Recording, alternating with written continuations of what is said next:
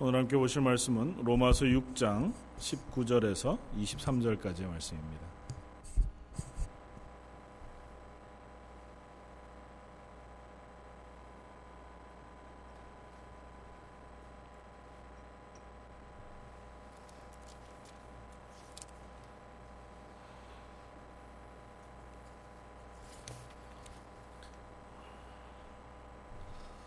로마서 6장 19절에서 23절까지.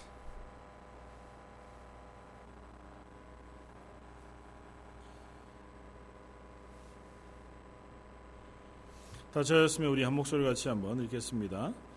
너희 육신이 연약함으로 내가 사람의 예대로 말하노니 전에 너희가 너희 지체를 부정과 불법에 내주어 불법에 이른 것 같이 이제는 너희 지체를 의에게 종으로 내주어 거룩함에 이르라.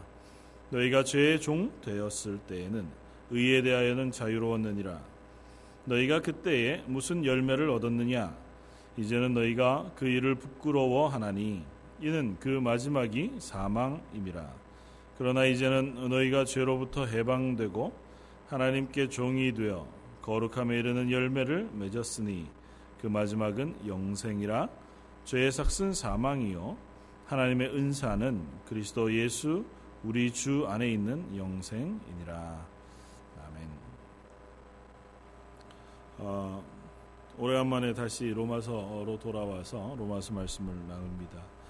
어, 오늘 로마서 6장 어, 19절 이하의 말씀을 가지고 어, 함께 은혜를 나누기를 원합니다. 어, 특별히 오늘 본문 말씀 가운데에서는 우리가 죄의 종이 아니라 의의 종이라고 선언합니다. 이 제목을 가지고 함께 은혜를 나누고자 합니다. 어, 이미 뭐 지난번 우리가 로마서 6장을 나눌 때 그 이야기들을 다 한번 했지만 어, 다시 한 번 더 우리가 어, 살펴보기를 원합니다. 어, 이번 주 뭐 지난주 계속해서 날씨가 엄, 정말 어마어마하게 추웠습니다. 어, 추운 날이 계속되니까 아, 뭐 캐나다뿐 아니라 이제 미국도 그렇고 전부 다 이 추위의 영향을 어, 받아 어, 여러 가지 일들이 생긴 것을 봅니다. 뭐 비행기도 뜨지 않고 또 학교도 심지어 이틀 쉬고 어, 뭐 여러 가지 일들이 계속해서 추위의 영향을 받아서 어, 일어나는 것을 봅니다. 뭐 신문 기사를 보더라도 아니면 방송에서 나는 뉴스들을 보더라도 어, 많은 사람들이 어, 심지어 목숨을 잃기도 하고 또 불편을 겪기도 하는 그런 일들을 봅니다. 다 추위 아래 있기 때문에 추위의 영향을 받는 것, 그것 때문에 우리가 어쩔 수 없이 그 안에서 살아가게 되어지는 모습들을 봅니다. 뭐 똑같지는 않겠지만 오늘 본문이 설명하고자 하는 바도 그와 비슷합니다. 어, 우리가 전에는 죄의 종으로 있었다가 이제는 의의 종이 되었다. 음, 그렇게 사도 바울이 예를 들어서 설명 하고 있습니다. 그러니까 아, 이것이 명확한 표현이거나 명확한 설명은 아닐지 몰라도 너희로 하여금 이해하기 쉽도록 설명하고자 하면 이렇게 이해하도록 설명하는 것이 맞을 것이다. 특별히 19절에 너희 육신이 연약함으로 내가 사람의 예대로 말하거니 이게 뭐 예를 들어서 내가 우리의 아, 육신 몸이 약하다는 것이 아니고 우리의 심령이 죄악 가운데 거하여 연약한 존재이므로 예를 들어서 내가 얘기하면 너희의 너희 지체를 부정과 불법에 내주어 불법에 이르, 이르렀었던 것과 같이 이제는 너희 지체를 의의 종으로 내어주어 거룩함에 이르도록 해라. 이건 어떤 의미에서 권면이지만 18절 말씀이 있기에 가능한 권면입니다. 18절은 이렇게 얘기했습니다. 죄로부터 해방되어 의에게 종이 되었느니라. 너희는 로마에 있는 아니면 지금 이 편지를 읽고 있는 저와 여러분들은 이미 죄로부터 해방되어 의의 종이 되었느니라 그렇게 선언합니다.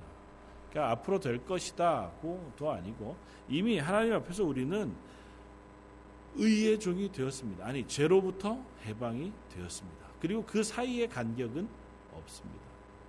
우리가 구원에 대한 여러 이야기들을 설명하면서 칭의 의롭다 하심 그리고 하나님의 영광을 닮아가는 예수 그리스도를 닮아가는 어, 성화, 그러니까 성화 그렇게 하나님을 닮아감이라고 하는 것으로 설명하는데 이 둘 사이에는 사실은 간격이 없습니다. 물론 성화라고 하는 것은 긴 시간이 필요합니다. 우리가 예수 믿고 구원받은 그 순간 갑자기 사람이 180도 확 변해서 예수님처럼 거룩해지고 신실해지고 의로워지고 착해지고 어, 그렇게 변하지 않습니다. 그러나 시작은 우리가 예수 믿고 구원 얻은 하나님께서 우리를 의롭다 하고 인정해 주는 그 순간부터 우리 속에 변화는 일어난다는 사실을 사도 바울은 거듭거듭 이야기합니다.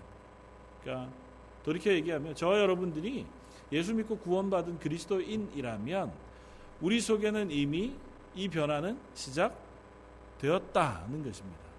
오늘 이 6장 18절 19절을 연결해서 사도 바울이 진술하고 있는 바는 그것입니다. 너희는 이미 죄로부터 해방되었다. 죄의 종노릇해. 그 아래 있을 때에는 어쩔 수 없이 죄의 종노릇을 했습니다. 죄가 어, 권력을 가지고 우리를 뒤덮어서 어, 우리로 하여금 죄를 범하지 않으면 안 되는 그 상황 속에 놓여 있었습니다. 온 인류가 그 죄악 아래 있어서 하나님을 멀리하고 내 힘과 내 권력을 따라서 혹은 내 욕심과 이 세상의 유혹을 따라 살아가는 삶 속에 놓여 있었습니다. 그것을 발버둥치고 애써 벗어나고자 애씀이 없었던 것은 아니지만 그것이 한 번도 완전하게 성공해 본 적이 없는 것이 인류의 역사라는 거죠. 인류의 역사를 우리가 살펴보아도 그렇습니다. 인류의 역사 가운데 수많은 어, 시도들이 있었습니다. 우리가 모인 공동체, 우리가 사는 이 나라를 도덕적으로 완전한 나라를 만들기 위해서 동양에서도 서양에서도 수많은 교육적인 아니면 또 많은 사상가들 아니면 앞선 어, 선인들이 나와서 가르침을 가르치고 또 나라의 모양을 바꾸고 혹은 어, 통치의 제도를 바꾸어 가면서도 그것들을 이루고자 했지만 성공해 본 적이 없었습니다.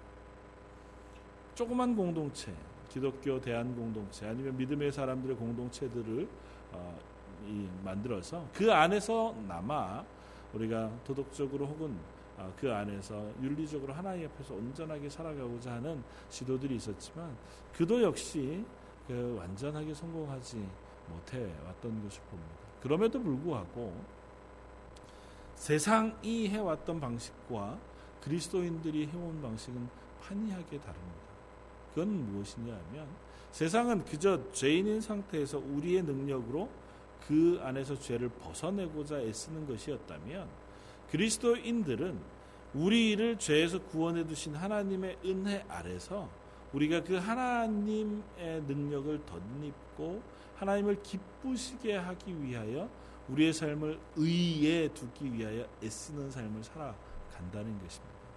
그래서 지금 우리들에게도 사도 바울은 동일한 것을 요구합니다. 너희는 죄로부터서는 해방이 되었다.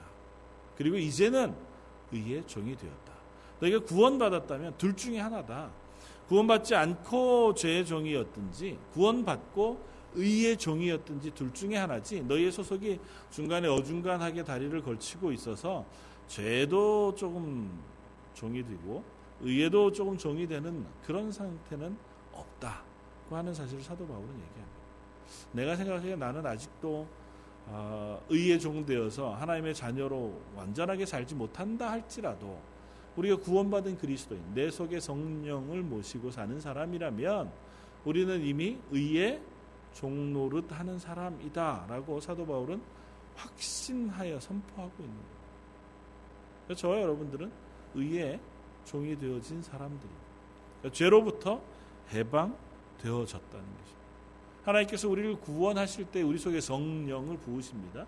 그러니까 어느 누구도 성령이 없이 구원받은 사람은 없는데 성령이 우리 속에 들어오시면 그 성령이 바로 의의 씨앗이 되어집니다. 좀 더 단순하게 얘기하면 성령은 하나님이시잖아요. 하나님이 우리 속에 들어오신 겁니다.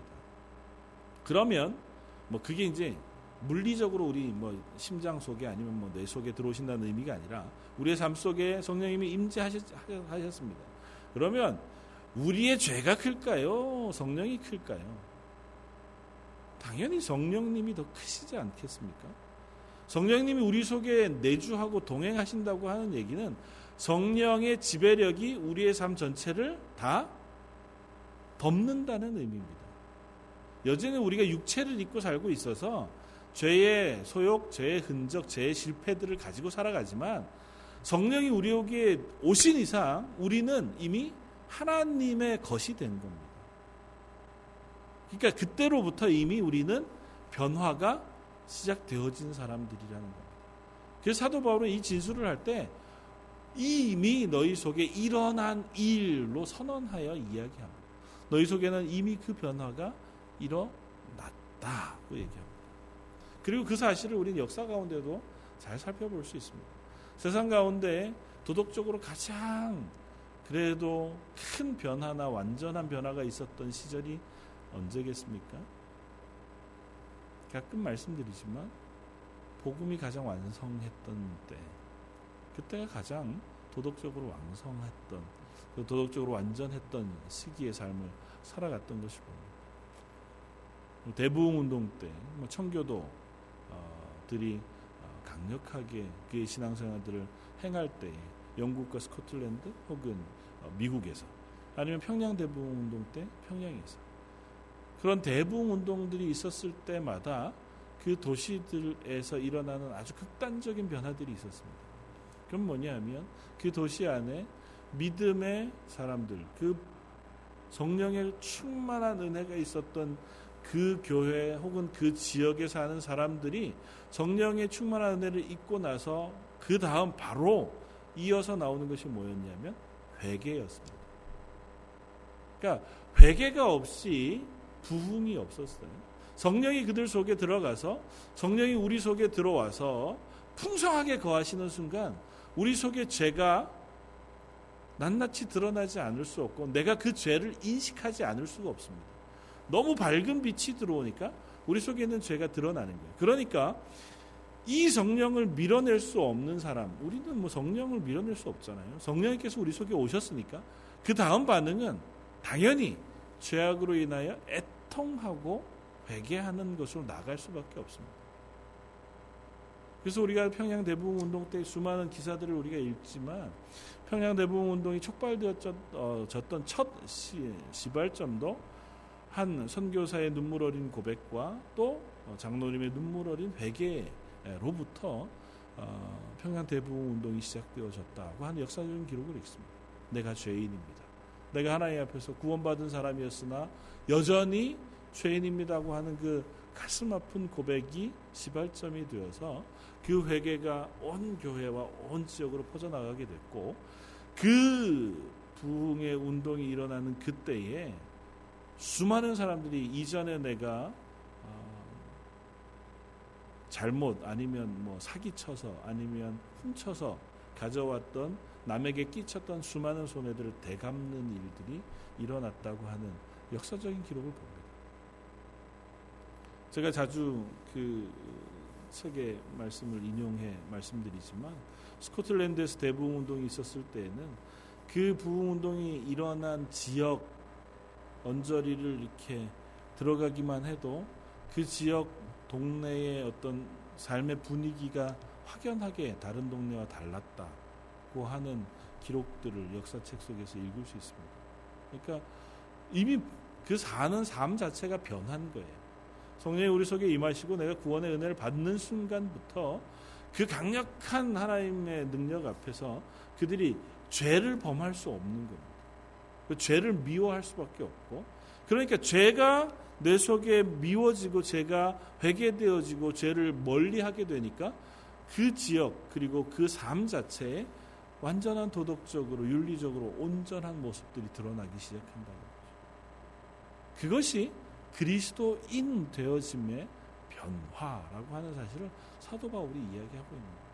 그리고 그것은 어느 곳에서나 예수 그리스도의 복음이 전파되어지는 곳에는 일어나는 일이라고 이야기합니다. 물론 어, 각 개인에 따라서 또 교인 어, 교회에 따라서 또 시대에 따라서 환경에 따라서 모든 순간 그런 급진적인 변화가 일어난 것은 아니지만 그러나 그런 변화는 이미 우리 속에 내포되어져 있다고 하는 사실을 성경은 거듭거듭 이야기합니다. 저와 그리, 저와 여러분들도 하나님 앞에 구원받은 그리스도인들이라면 우리 가운데 그와 같은 요구를 어, 또한 품고 사는 사람들입니다.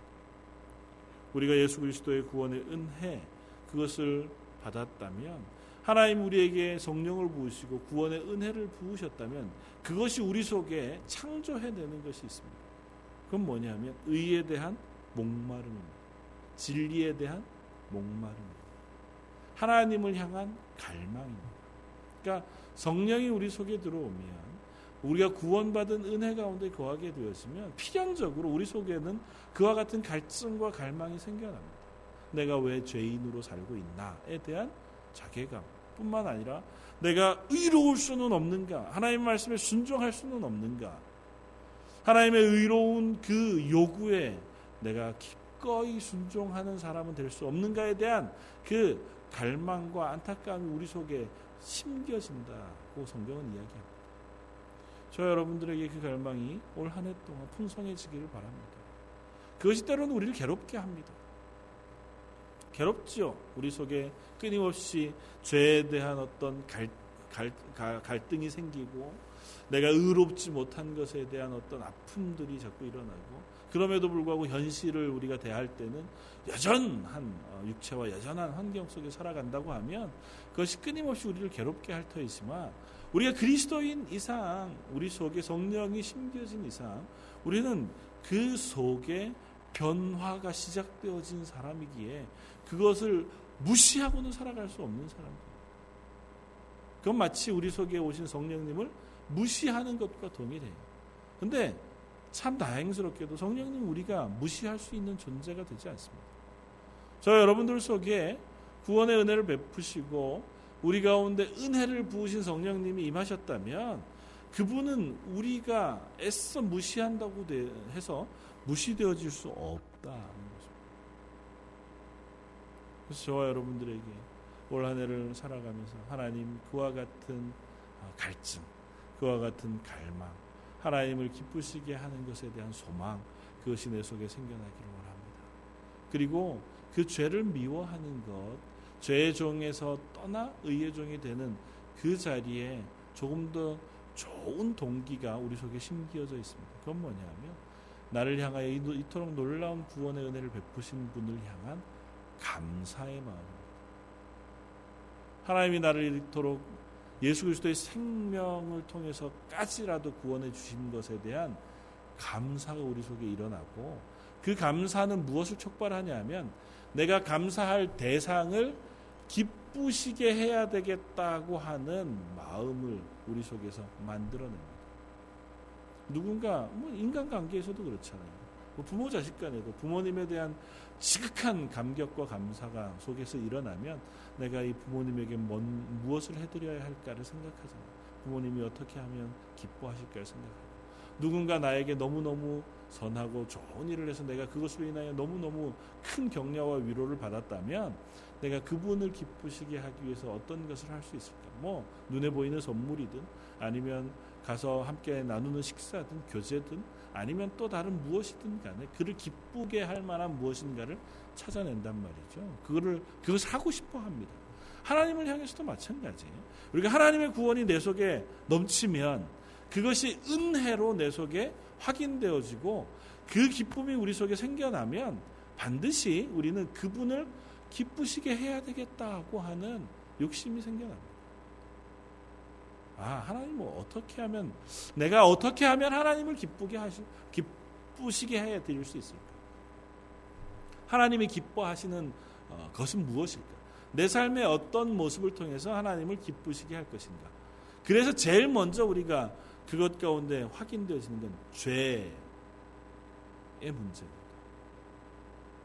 적극적인 수많은 부분들도 우리가 생각하지만 소극적으로는 내 속에 죄를 멀리하는 것, 죄를 끊어내려고 애쓰는 것, 그것이 하나님을 기쁘시게 하는 첫 걸음이라고 하는 사실을 우리가 확인하게 됩니다. 죄를 전혀 범하지 않고 실수하지 않고 실패하지 않고 살아갈 수 없지만 실수한 우리들에게 여전히 그것으로 인하여 마음 아프고 또 갈등하고 하나님 앞에서 우리가 회개하게 되어지는 사람이 되어진다고. 저 여러분들에게 그와 같은 은혜가 있기를 바랍니다.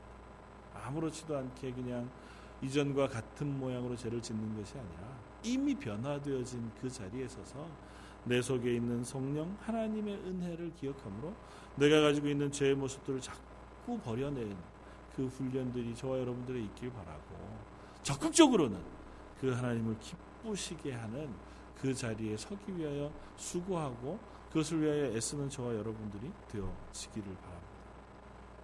어, 그러면서 또 한 가지 우리가 더 어, 이야기할 것이 있습니다. 그건 뭐냐면 오늘 19절에 너희 육신의 연약함으로 내가 사람의 예대로 말하노니 전에 너희가 너희 지체를 부정과 불법에 들여 불법에 이른 것 같이 이제는 너희 지체를 의에게 종으로 들여 거룩함에 이르라. 뭐라고 얘기하냐면 너희 지체를 예전에는 불법과 부정에 들여서 불법에 이르게 된 것처럼 이제는 너희 지체를 의의 종으로 들여 거룩함에 이르라고 얘기해요. 여기 지체라고 하는 건 뭘까요? 우리 자신 그리고 우리 육체, 우리의 삶을 얘기합니다.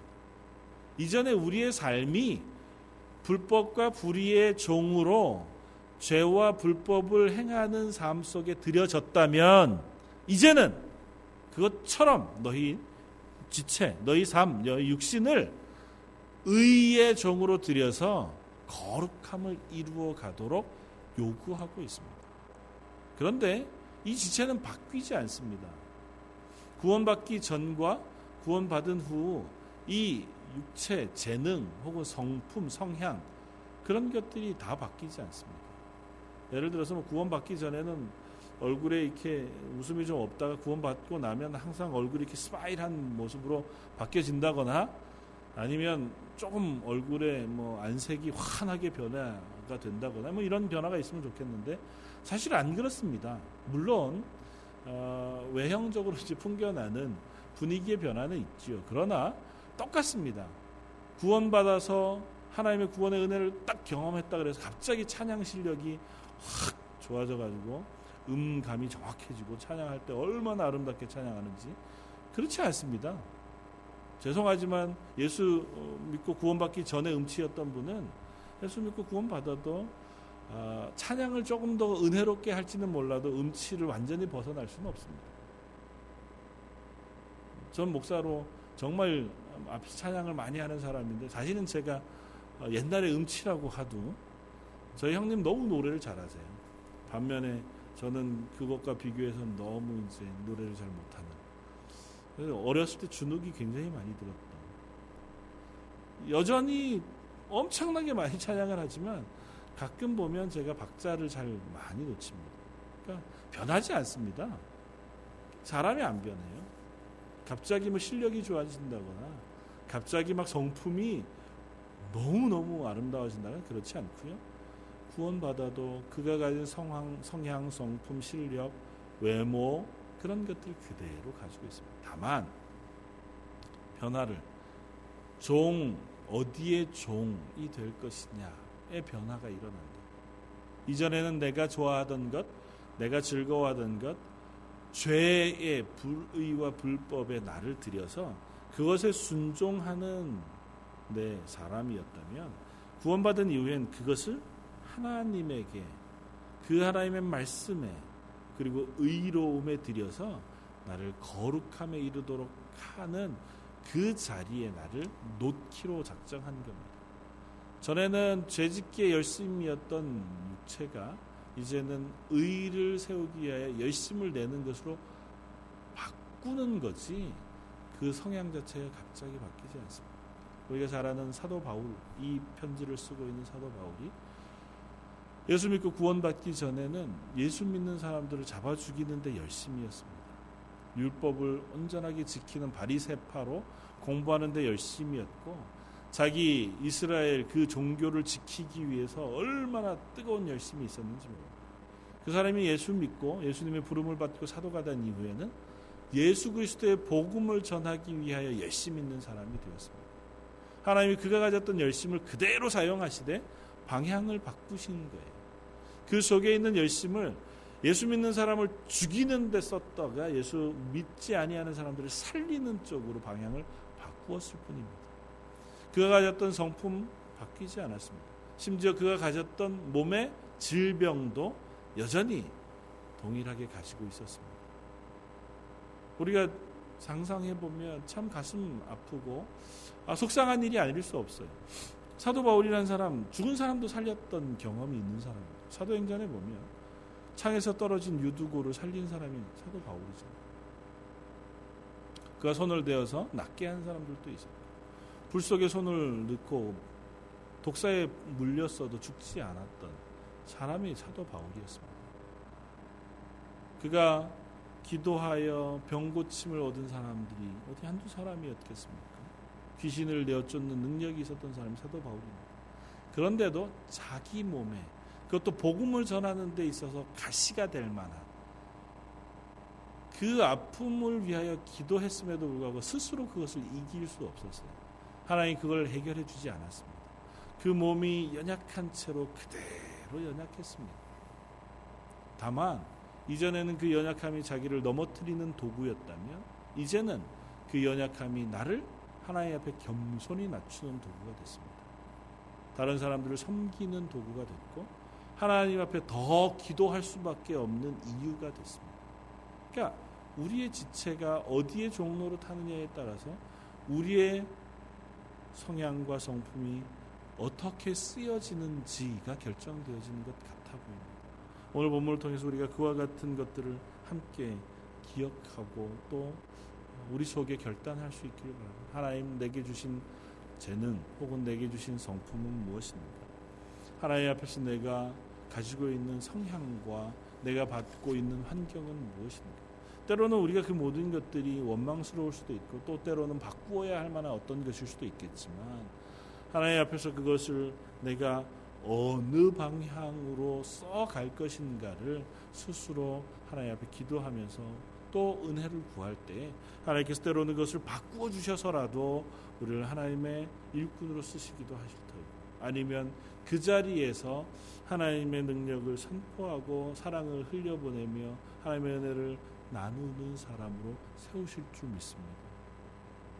그러나 분명한 것은 그 사이에는 변화가 필요하다는 것. 우리의 지체가 분명히 주인을 바꾸어 섬겨야 한다고 이야기합니다. 내 입술이, 내가 하는 행동이, 내가 하는 삶의 그 모든 뭐 모습들이 이제는 더 이상 죄의 종로로 타는 것이 아니라 거룩함, 의의 종로로 타기 위해서 그 앞에 순종하고 열심 내고 그의 말씀에 순응하는 그러한 자리로 나아가도록 애쓰는 애씀이 필요합니다. 그리고 이건 너무도 당연한 것이라고 얘기해요. 그리스도인 되었으니까 죄를 범하지 말고 죄를 멀리하고 의롭고 신실하게 거룩하게 살아야 한다. 이건 너무 당연한 거라고 얘기해요. 왜냐하면 오늘 본문이 그렇게 얘기합니다. 전에는 너희가 불의의 종으로 죄의 종 노릇했다면 이제는 너희가 의의 종이지 않니? 그렇다면 당연히 의의 종 노릇하는 것이 마땅하지 않겠냐? 전에 죄의 종 노릇하는 것이야 어쩔 수 없는 것이었다고 치자. 그러나 이제 의의 종 노릇하는 것이라면 전에 죄인으로 죄악을 범하며 사는 것보다 훨씬 더 적극적으로 선하게 애쓰며 이루어가야 하는 일이 마땅하지 않겠냐. 사도 바울의 진술은 그겁니다. 너희가 전에 죄의 종로를 했다면 이제는 당연히 의의 종로를 타는 것이 마땅하고 저의 전에 죄의 종로로 타는 것이 너희 속에 있었다면 이제는 적극적으로 의의 종로로 타기 위해서 너희를 섬기고 순종하고 바꾸려고 애쓰는 애씀이 일어나는 것이 당연하다. 당연할 뿐만 아니라 우리에게 그것은 적극적으로 요구되어진다고 이야기합니다. 지난해 말 한달 아, 동안 어, 예수님을 따르는 삶이라고 하는 것을 가지고 어, 수요일 주일 은혜를 나누었습니다. 그 말씀을 나눌 때 처음 모티브가 되었던 존 스토트 목사님의 책이 아, 급진적인 제자도였습니다. 제자도 예수님을 따르는 삶은 급진적일 수밖에 없다는 것입니다. 오늘 사도 바울도 동일한 얘기를 하는 거예요. 우리가 예수 그리스도의 사람, 의의 종로로 타는 것은 급진적이에요. 그건 막 혁명적이다 이런 것이 아니고요. 전향적인 전환이 필요하다는 거예요. 천천히 때가 되면 시간이 되면 조금씩 조금씩 돼가겠지. 성화는 물론 조금씩 조금씩 돼가겠죠. 그러나 우리가 방향을 전환하는 건 그 순간 급진적으로 우리 속에 일어나야 하는 일이고 이미 일어난 일이라는 겁니다. 죄와 하나님, 의와 불법은 정반대예요. 그것이 양립할 수 없습니다. 같이 우리 속에 어, 추구되어질 수 없습니다. 뭐 죄도 짓고 하나님도 섬기고 그럴 수는 없다.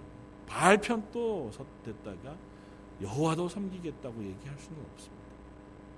어느 편에 설 건지 우리의 마음을 정하고 그 가운데 서는 것입니다. 그런데 어느 편에 설 건지는 이미 정해졌어요.